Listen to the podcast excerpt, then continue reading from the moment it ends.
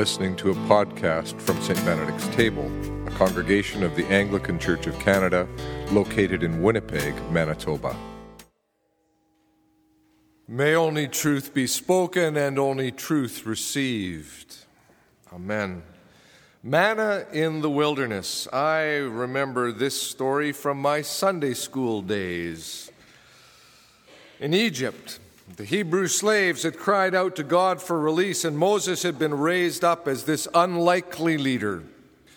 Let my people go, had been the message Moses had carried to Pharaoh. Then followed the ten plagues, the permission to leave, followed by Pharaoh's change of heart, and an ensuing pursuit the crossing of the Red Sea, where the mighty Egyptian army is defeated by the waters themselves, and then into the Sinai wilderness. But what is there to eat in the desert? Don't worry, God is providing manna, bread in the wilderness. And on they sojourned to Mount Sinai. Now, those stories were actually all very dramatic and quite appealing to a young boy, particularly the Red Sea thing and the crashing chariots and all that. Now, I have to confess that when my family went to the old Metropolitan Theater to see Cecil B. DeMille's film, The Ten Commandments, I did find myself rather flagging midway through. I mean, I was probably only eight or nine. The three hour and 40 minute film had an intermission. And I vividly remember wishing that we could just go home. But for all that, the length of DeMille's film, the Exodus was all good story, almost mythical and magical in its contours. Thing is, it's also much more than that. And much more than a long ago story of signs and wonders wrought by God for our ancient forebears. In the African American church, the slave church knew this, such that the singing and the preaching of that phrase, let my people go, stood as a, a powerful counter narrative of deep hope and stubborn resilience in the midst of slavery and then in the midst of the Jim Crow South. The Exodus story actually remains the defining one for the African American church. Running through Martin Luther King's Free at Last, Free at Last. Thank God Almighty, we are free at last, continuing right up to this day. Now, I want to suggest that this story of the manna and the quails being graciously provided in the wilderness can speak with a kind of a peculiar power to us. So long as we dare to hear it, to hear its deeper claims, claims that speak to politics, economics, ethics, practices, and choices. Freed from slavery, on the other side of the Red Sea from those shackles of Egypt, the whole congregation of the Israelites complained against Moses and Aaron in the wilderness. They looked back, but they didn't look back at the things that God had done for them, the release they had been given. They looked back in fear and anxiety. In Egypt, we sat by the flesh pots, by the meat pots. We ate our fill of bread. Oh man, your memories. Your memories are doing what memories so often do, right? Don't you remember how hard you worked as slaves, how hungry you were in that place?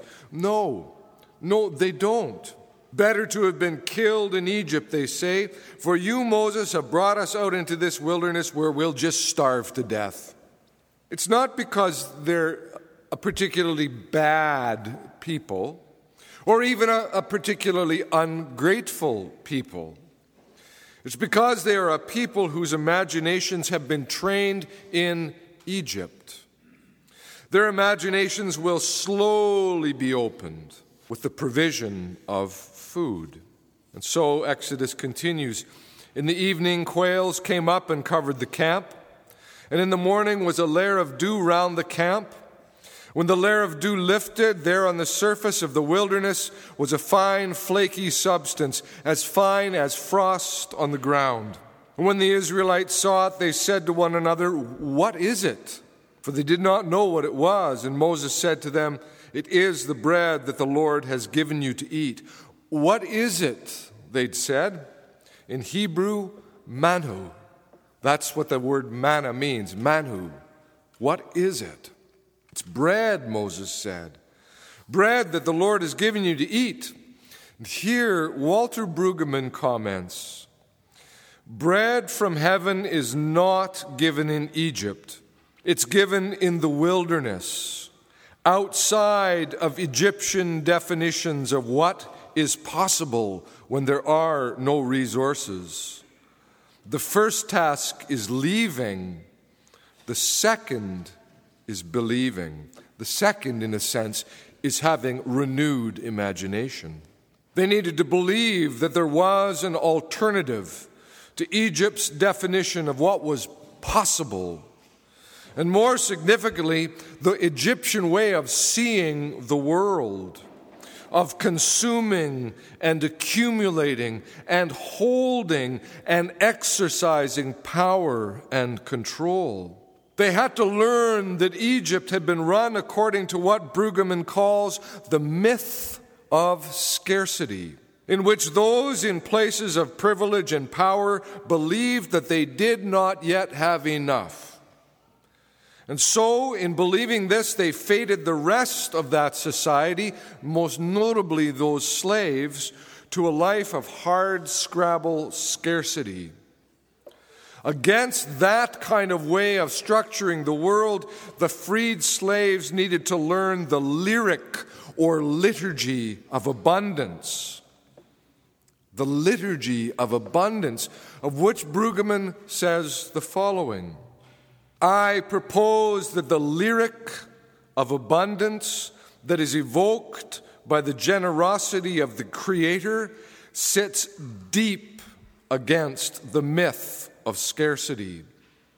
The lyric of abundance asserts that because the world is held in the hand of the generative, generous God, scarcity is not true.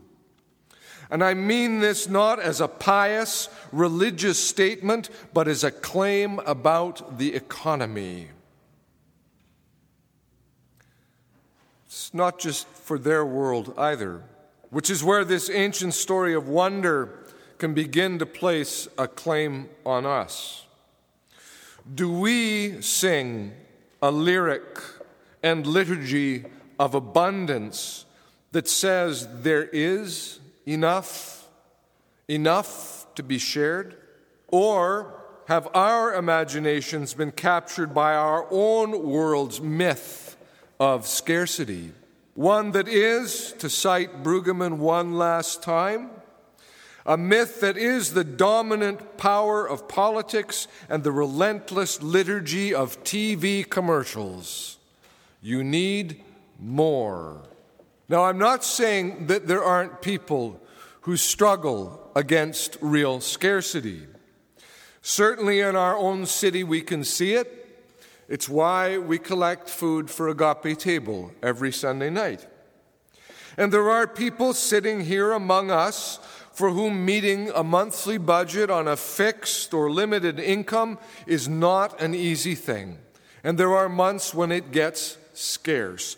Absolutely.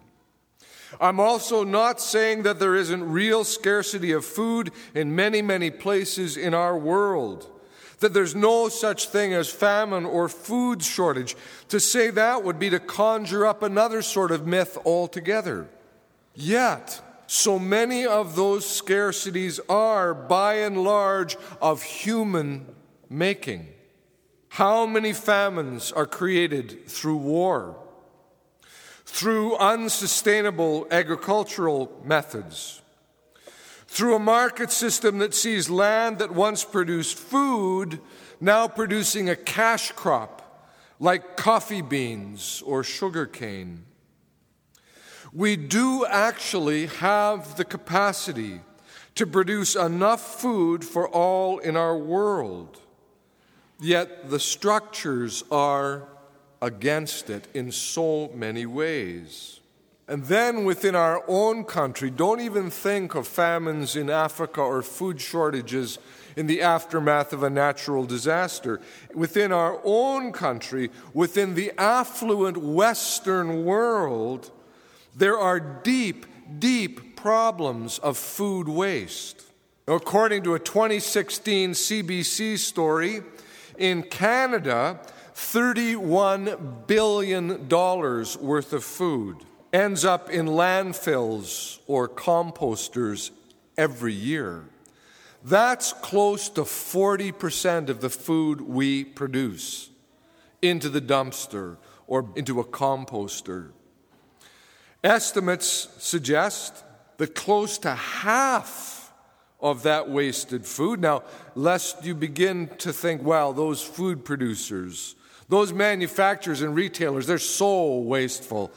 The estimates are suggesting that close to half of that wasted food is actually tossed in our own home garbage bins.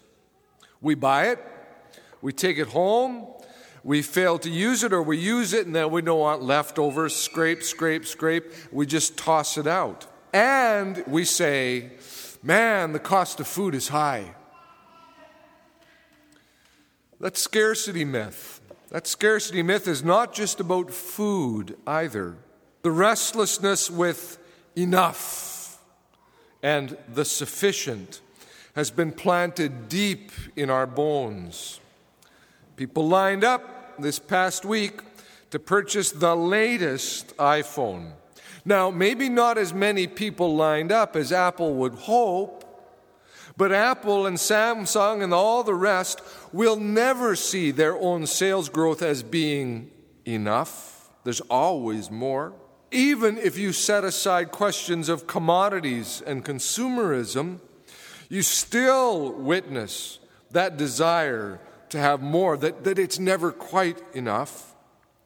And so people get restless, terribly restless, with the state of their investment portfolios or with their relationships or with their own bodies. It isn't enough. I want more or better or different or stronger or better looking or, or, or, and then I'll be happy. But those are largely mythic longings. The arc of the Exodus story says that the old has been left behind in Egypt. And that the people now stand in a place of learning a new liturgy that proclaims that there is enough. The enough must be learned day by day because hoarding of that manna is impossible. In Exodus, if one tries to gather more than you need for the day, it just goes bad, gets full of worms overnight. And then the next lesson that will be learned on the other side of the Sinai desert, when they finally cross the River Jordan, is that the liturgy of abundance is to be lived out in the sharing. And so the Torah, the law, is full of details as, as to how the land is to be treated and harvested, how food is to be shared so that no one goes without.